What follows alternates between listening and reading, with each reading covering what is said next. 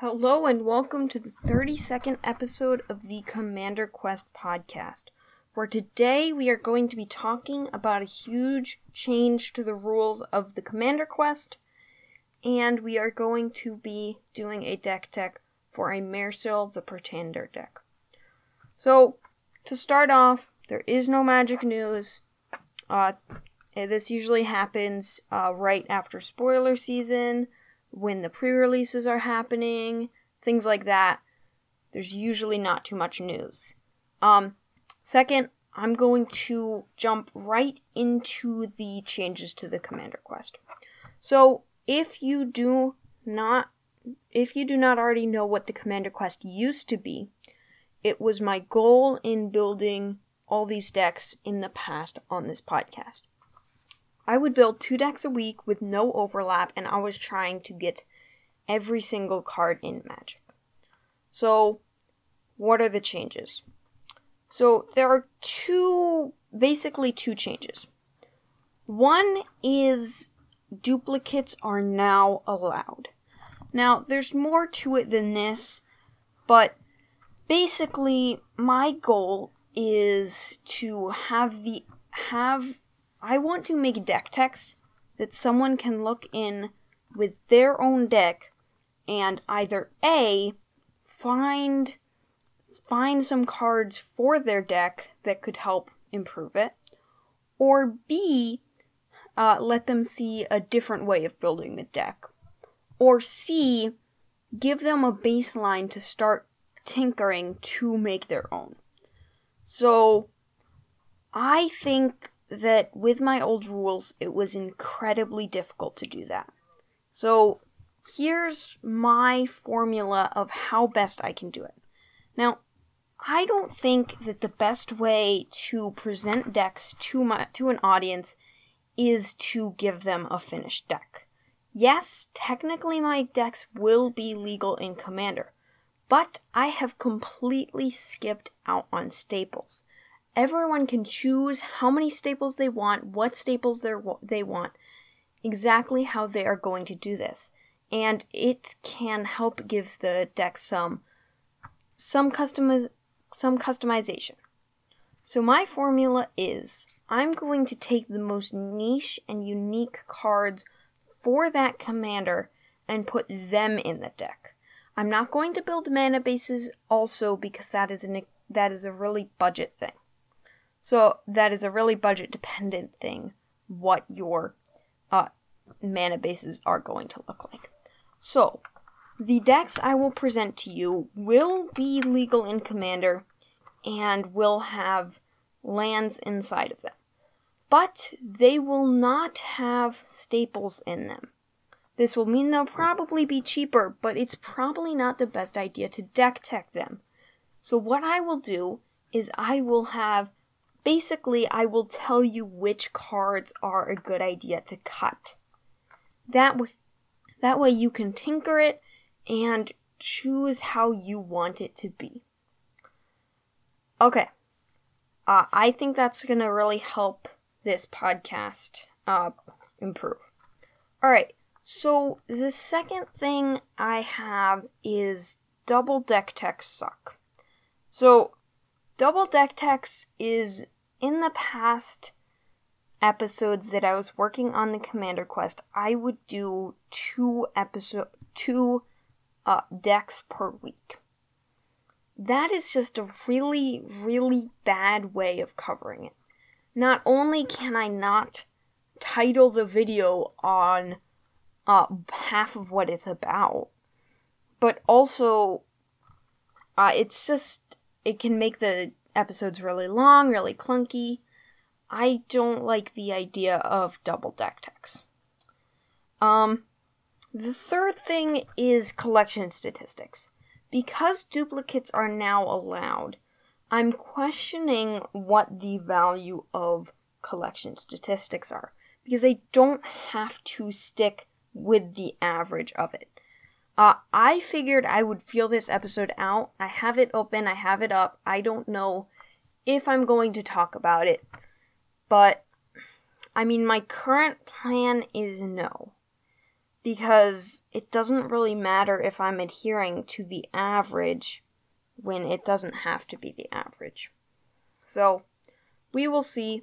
The only thing really that is notable is how many unique cards I have uh, out of the 20,000. Of course, I will still be trying to get all of the cards, but I don't think that's really a useful statistic. Um, maybe just like a two second segment, like, all right, just so you remember at the end of the episode, uh, there's we have gotten this many cards. That could work, but that those are my current updates. I will still be doing card of the week. Um, I don't know exactly what my plan is with the double deck techs. I might end up making two uh, episodes a week, or I might end up just doing one deck a week. Now, the issue with one deck a week is it's just incredibly slow progression on this goal, especially because of the duplicates allowed.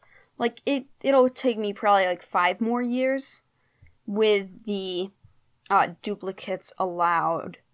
With uh, even if we didn't l- allow duplicates, it would take five more years so probably six or seven more years to complete the goal, which is just insane. Um, I don't know.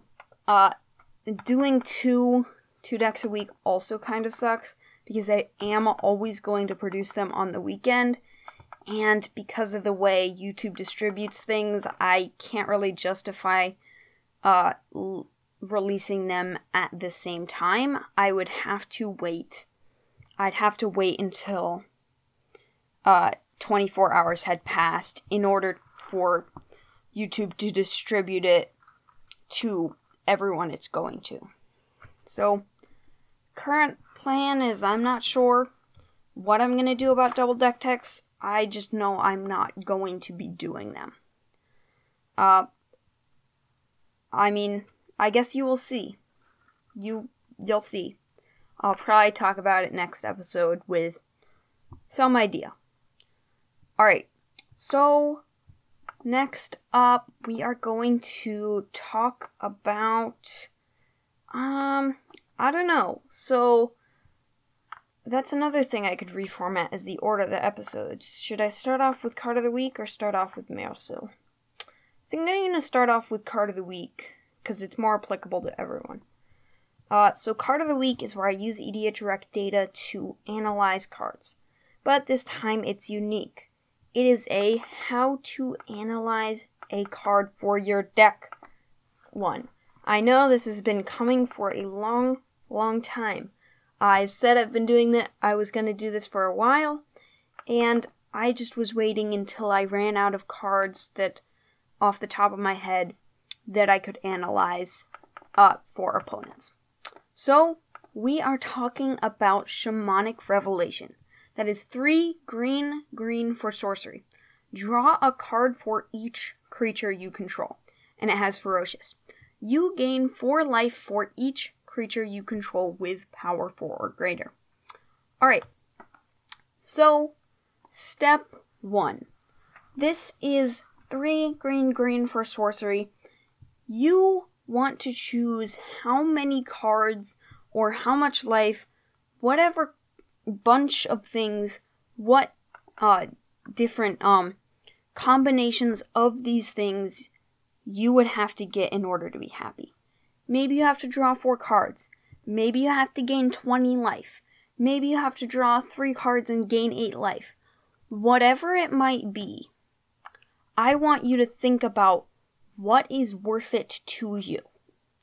And keep in mind, uh, what you are what I generally like to do is I have a baseline, you are almost definitely going to get this, and then you usually have like a 40% chance of getting one higher than that. So in this case, you are thinking, okay, so I'm almost definitely going to get this, and I might, if I am lucky, get more. So well, that's what you want to think about. What is your threshold? All right, so the next step, what I want you to do is uh, you don't have to use uh, a spreadsheet Um, that is up to you, but in my opinion, it is a pretty easy way to do it. So, what you're going to do is you're going to go through each CMC and you are going to write down how many creatures you have in that CMC. I also want you to do this for token production. If you have any card that makes one creature, that will count as a creature. If you have any cards card that makes more than one creature, I want you to categorize those separately. I will talk about those later. So step 1, get the cards that will make you one creature. Making a creature counts as if you just play a creature, making a creature is the same thing. So you will put those down in CMC. I generally do CMC 1, 2, 3, 4, 5, 6, and then I do 7 or more because there's usually not too many of those. But if you have a deck that cares about a lot of large creatures, then you can you can do this differently. So you're going to write down how many creatures in each of those CMCs you have, and you will do the same for uh, the 2 plus. So here's what you're going to do. If you think about it, Shamanic Revelation is 5 mana. So you will never need to you will never be casting this before you are able to cast your creatures uh, with 4 CMC. So, what you're going to do is you're going to start off by counting the number of cards you have that make a creature at 4 CMC or less. Uh, that applies to the other one. Also, it is 4 CMC or less. So 2 CMC, 3 CMC also apply. Uh, you will count that the same way, but for the cards that will give you multiple. You will count that as double. Yes, that is mathematically accurate. So, keep in mind, you will count the number of creatures you have four or less. You have CMC four or less. Then you will count the number of creatures or cards that make two creatures CMC 4 or less and double that. Add that to the number add that to the number you had in the beginning. Just add those two numbers together. You will do the same for three, make three creatures. You will triple that number over and over and over again until you are done with the number of creatures it produces. If it is a variable, either you can analyze that card in your deck or you can or or in an opponent's deck or you can just think about what you think is a reasonable scenario. That is up to you. So, keep in mind, uh, you are going to get that number. So, this number is what you are going to plug into a hypergeometric distribution calculator. You are going to put in your population size as 99. You're going to put your number of successes in population as whatever that number is. I'm going to say 14. Uh, I have no idea if that's accurate. Probably not. I think it'd probably be more. We'll go. We'll go. Uh, 23. Seems about right. So sample size. We are working off of what turn it is. We are going to take seven, which is our starting hand size, and we are going to add that to the number to the turn it is, which would be the number of cards we have drawn. So in theory, that would be 12. If you have a significant number of card draw, you can analyze and figure out how many cards you're likely to draw. Uh, generally, if you have 12 cards, you can, 12 card draw cards, you can probably assume you will get one or two more cards, uh, depending on the card draw. If you count cantrips as card draw, you can add one per cantrip because it just filters. If you don't, which I personally don't, uh, drawing one, drawing two, uh, you can add two to that number. I know that's a little unusual, but that would be how it works. Alright, so sample size, we are going to go with 12 because I don't actually have a sample deck In the future, I'll probably do that, but this is the first time I am teaching you guys how to analyze that card. So the number of successes in sample, I want you to put in whatever number you thought is makes this worth playing. So I thought of four. All right. So in this scenario, we have a 29% chance of getting more or the same number uh, than that. And a 10% chance, sorry, and an 11% chance of getting more. So that is not good. Now, this is not the end of the calculations. What you can do is you can count the number of creatures with CMC 5 you control and add that, right? Remember the old remember how we did it before the creatures that make multiple creatures get added multiple times? So we're going to add those onto that number of successes in population. So let's say we add uh well, let's say we go up to 29. We added 6 cards. Seems reasonable. So now we also have those creatures at CMC 5. So we can also add 1 to the sample size because we, we have drawn another card. And boom. We now have a 56, sorry, a 57% chance of getting it. Now, that still isn't great, but we are now fairly likely at getting 4, and if we go down to 3, we can see we have an 80% chance. So we're probably going to get it. So, alright, we are still not satisfied with that. We're probably going to get 3, maybe going to get 4 if we're lucky. So let's go up again.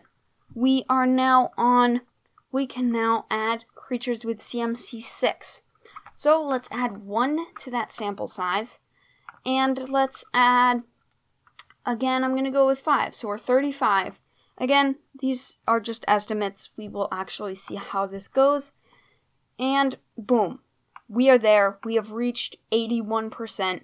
Uh, that is my my threshold my threshold where I can comfortably say, I think I am almost definitely going to get this, and if I'm lucky, I will get more. Now, that is a personal choice, what you would what you would prefer, but I think that's a pretty good threshold. So, keep in mind this is for uh, turn 6. So, turn 6, we have sorry, turn seven. We are casting it on turn six. I messed up.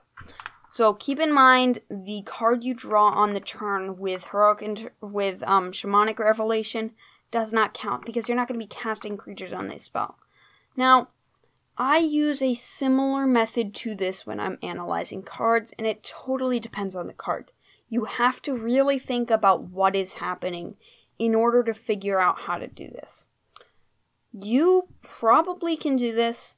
Uh, you can probably figure out how to do it without me, but I will continue to teach you and you'll learn more and more about it. So, keep in mind, think about what is happening, and you can usually figure it out. Alright, so uh, to sum up, count the number. Oh, well, there's there's the second aspect of it.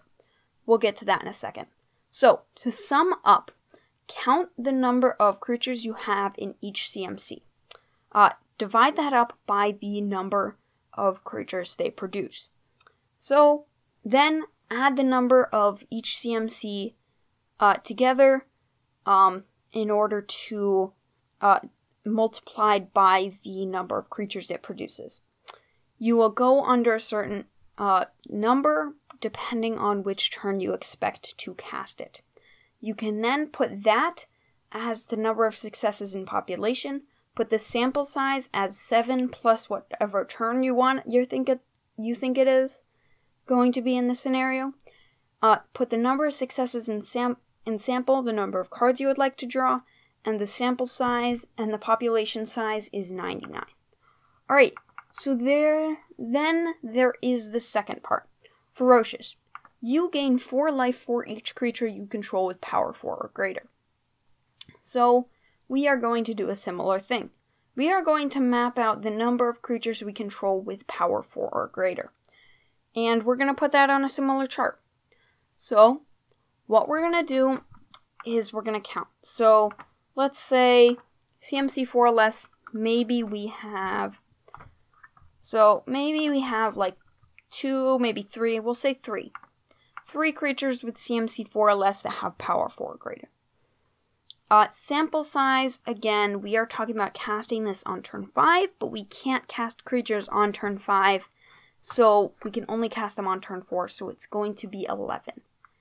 And we'll just put 2 as the number of successes in sample. It would be really nice to gain uh, 8 life. And boom, wow, that is really low. That is a 3% chance of happening. And even if we bring it down to, to 1, it's still only a 30% chance of happening. That is because the number of successes in population is incredibly low. So, let's go up. We're talking CMC5 plus, uh, CMC5 and below number of creatures with the power 4 greater. So we can assume maybe like 8, right? So, boom, now we have a 62% chance of getting 1. So, Generally, I would assume with this part you might gain 4 to 8 life and probably not much more. Um, again, you can analyze it, but you're gonna count the number, you're gonna add that together, and you can calculate how you want. It is very similar process to before. Alright, so that was an incredibly long teaching lesson. Hopefully, I can get better at that and hopefully people actually understood. But I guess that's why there's time codes in the description in order for people to just skip through. Or if you're watching on YouTube, there are uh, what are they called? Chapters? Yes, there are chapters. Alright, so it is time to get into the deck. So the deck this week is a Mairsil the Protector deck. Sorry, the Pretender deck. Mairsil the Pretender is one blue, black, red for a 4 4. Legendary creature, human wizard. When Mairsil the Pretender enters the battlefield, you may exile an artifact or creature card from your hand or graveyard and put a cage counter on it. Mairsil the Pretender has all activated abilities of all cards you own in exile with cage counters on them. You may activate each of those abilities only once each turn. So, I'm going to go through this generally the way I usually do. I have categorized this, and I'm going to give an example of what each category does. So, start off Flicker. So, Flicker is the idea that you can exile, Flicker is the concept that you can exile Mairsil and bring her back, right back to the battlefield. So that that Trigger When it enters the battlefield, you may exile an artifact or creature card from your hand or graveyard and put a cage counter on it. So that trigger will happen again. And you'll be able to have more, uh, more, uh, whatever it's called, activated abilities on Mairsil. There are five cards that have this ability, and they do it in several ways. One example is Aetherling, 4 blue blue for 4 5. Blue, Exile Aetherling. Return it to the battlefield under its owner's control at the beginning of the next end step. There you go. Technically, how Aetherling, how Mairsil works is if a card references itself and Mairsil gets its abilities, then the card will reference Mairsil, not the original creature. So, again, uh, you can flicker Mairsil for just a blue on every single player's turn. That is incredibly, incredibly powerful. Uh, there are five other cards that are sim that have a similar effect to this. Removal. So there are six cards with removal. One example is Minion of Leshrac. Now, this removal is a little bit unique as it all uses an activated ability of removal that can be put onto Mairsil. Minion of Leshrac is 4 black black for a 5 5 with protection from black. During your upkeep, sack a creature or minion of Leshrac deals 5 damage to you. If minion of Leshrac deals damage to you in this way, tap it. You cannot sacrifice minion of Leshrac to itself. Tap. Destroy target creature or land. Now, this might seem incredibly bad, but keep in mind with Mairsil, you can exile it and only get that ability to destroy target creature and, or land. That is how you can take advantage of this. Now, there are a lot of similar cards. Um, some of them have downsides, some of them are just quite expensive. But generally, they are pretty bad, and Mairsil makes them quite good. Next up is just generally good abilities. I actually only had one card in here. I think I might have um, narrowed down these uh, narrowed down these categories a little bit too much. Uh, so, Tree of Perdition is 3 and a black for 0 13 with Defender. Tap. Exchange target opponent's life total with Tree of Perdition's toughness. So, yes, you can do that, but you can also get Mairsil to have the activated ability of that. You can exchange Mairsil's toughness, which is 4, with target opponent's life. That is incredible you can just get someone down to four. Plus, Mairsil has four power also. So you can just kill them if you have a way to untap it. It is incredibly powerful and be, will be incredibly easy to kill someone with this. You can also just do it in response to someone attacking in order to get someone killed. Next category is copying abilities. So, copying abilities is basically you can use a card to make it so that the abilities you use with Mairsil will be duplicated, such as Rings of Brighthearth. 3 for an artifact. Whenever you play an activated ability, if it isn't a mana ability, you may pay 2. If you do copy that ability, you may choose new targets for the copy. There you go. Say, for example, with Tree of Perdition you can now make two opponents' life totals. Oh wait, that that's kind of not better because it just exchanges twice. But you you get the idea. With a removal card, you can destroy two gar- target creatures, something like that. All right. Next category is bounce. Again, only one card here, two and eight. So the example here and what it does is Grinning Ignis, which is 2 in a red for a creature elemental. 2 2. Red, return Grinning Ignis to its owner's hand. Add 2 in a red to your mana pool. Activate this ability only anytime you could cast a sorcery. So basically, it's just a way to bounce Mairsil back so that I can cast it again Remember, if it refers to itself, it would actually refer to Mairsil. Casting it again means I get more abilities. Plus, getting that tuna red basically makes it easier to recast Mairsil. That way, it only really cast, costs blue, black, red, which is still a lot, but much easier than one blue, black, red. Plus, it's just about the best bounce card that there is. Next is get abilities. So there are three cards here, and they're basically cards that have other ways of getting uh, abilities from uh, all the cards we have with abilities. One example is Quicksilver Elemental. 3 blue blue for 3 4 blue. Quicksilver Elemental gains all activated abilities of target creature until end of turn. You may spend blue mana as the mana of any color to pay the activation costs costs of Quicksilver Elemental's abilities. Boom, there we go. Similar, it just basically we have another Mairsil. That is incredibly good. Alright, so there are uh, five more categories. First one, draw. So, draw is basically where we can tap a creature to draw some number of cards. Usually one, unless it's Arcanus. So, we're going to talk about Arcanus. Arcanus the Omnipotent is 3 blue blue for a 3 4. Tap, draw 3 cards. 2 blue blue, return Arcanus the Omnipotent to its owner's hand.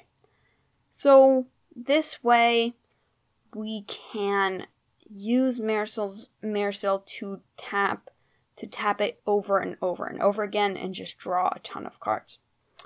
Alright, plus we can return Mairsil to our hand and get and be able to recast it over and over again. Although that is quite mana intensive, considering it's already 4 mana to use that ability. Alright, next up is external untap. So, this is one of the ways uh, that, as I said, we can untap things over and over again. So, these are just uh, creatures or artifacts or something that will untap Mairsil or maybe even another creature for us. For example, Aphetto Alchemist is one blue, one in a blue for creature wizard. Tap, untap target artifact or creature. It also has morph uh, for a blue, but that's not the important part. Being able to untap an artifact or creature can be very useful. We have nine cre- cards in this category, and they all do basically the same thing. Next is internal untap. So this is another way that we can use to untap our creatures over and over again. This these are creatures that say, uh, do this, untap whatever the creature is named. So it will actually refer to Mairsil. For example, Cinderhaze Wretch, four and a black for three two. Put a put a negative one put a negative one negative one counter on Cinderhaze Cinderhaze Wretch. Untap Cinderhaze Wretch and it also has tap target player discards a card. Play this ability only during your turn. So, it's just another way to untap Mairsil. It does kind of run out pretty quickly, but it gives you a couple of activations. So, the idea is creatures that, when exiled with Mairsil, will allow us to uh, get more untapping. So, yes, there are 19 cards with untap in this deck, so we're fairly likely to get two, one internal, one external, and be able to do a lot of untapping. Plus, notably, we can equip a lot of these untappers to Mairsil, but they are fairly useless. Either we can tap them to untap the tap Mairsil to untap itself, which is pointless, or we can tap it to untap a land, which is also pretty pointless. Next up is Mill. Uh, so Ashiok, Dreamrend, you know what? We'll use something else. We will use uh, Buried Alive. Two and a black for sorcery. Search your library for up to three creature cards, put them into your graveyard, then shuffle your library. Mill is the idea of getting create cards from our library and putting them into our graveyard. That way, you can we can use uh, Ashiok's ability to exile them and get more abilities. There are a lot of different ways we can do that, such as with Buried Alive's tutoring, or with Ashiok Dream Renders, just grabbing them off the top of the library. Ashiok Dream Render is 1 blue black, blue black, 4 5, loyalty, legendary planeswalker Ashiok. Spells and abilities your opponents control can't cause their opponents to search your library. Uh, sorry, can't cause their controllers to search their library. That's just a nice bon- bonus. And it says negative one, target player puts the top four cards of their library into their graveyard. That is what we really want. And then another nice bonus. Then exile each opponent's graveyard. So we're going to choose ourselves so that we can exile something, hopefully, with Ashiok. So the idea of Mill is to get things into our graveyard that we can exile with Ashiok to win the game. And then I saved one category for last. So this is combo. I'm sure that I missed out on some of the combos, and there were even some really complicated and pretty useless ones that I left out. But the idea of combo is to in fact I, I just I just thought of one that I should add.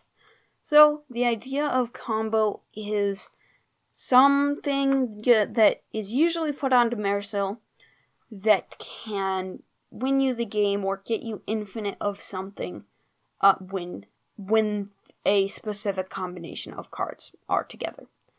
For example, we have Basalt Monolith, which is three for an artifact.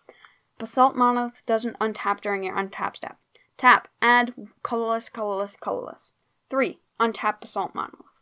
With Heartstone, three for an artifact. The cost, sorry, that does not work. Actually, it does. Uh, sorry. The cost of each creature ability requiring an activation cost is reduced by 1. This cannot reduce an ability's generic mana cost to less than 1. So, if we have Basalt Monolith on Mairsil, we can pay 2 to untap Basalt Monolith and then tap it for 3. effectively getting us infinite mana. Uh, there are a lot of cards with that, and there are also a lot of infinite creature production uh, combos, but they're fairly redundant, and I don't think it's really interesting to talk about combos for five minutes. Alright, it is time to get into the collection statistics, which I just now realized I don't do anymore.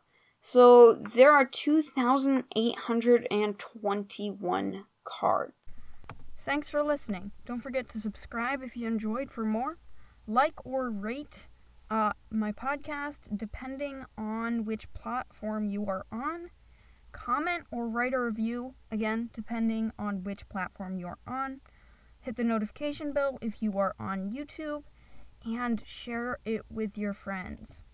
Uh, in order to contact me, there's a lot of different ways to do it. Um, mainly, you can do it through email, uh, which is griffindont at gmail.com, link in the description, of course, uh, y- or through my Discord server, link in the description. You can PM me, or you can just at me in the server.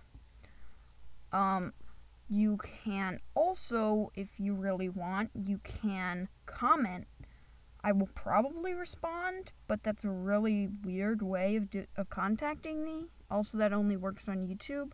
Not sure why you would do that, but if you really want to, uh, you can send me a voice message, uh, which there will be, again, a link in the description, and I can include this message in my podcast. Uh, I'm sure that I will, if it is a good question, I will probably add a listener question segment if I get a reasonable amount of questions.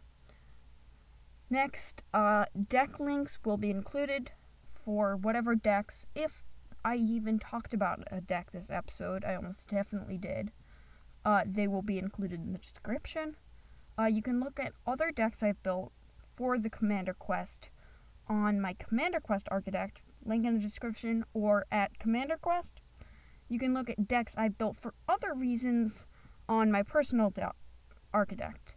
Jank underscore garbage. I did change my name, so old links might not be relevant, m- might not work anymore, but it should it should still work with the one in the description. Uh, you can view this podcast on either YouTube or most podcast platforms, whichever you prefer.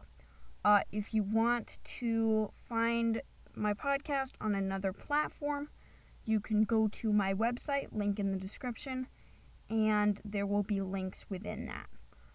And for the last time, there are links to all of those things I just talked about within the description and a hypergeometric distribution calculator, which is a way that I can help calculate uh, for card of the week. Thank you for listening, and I will see you next time.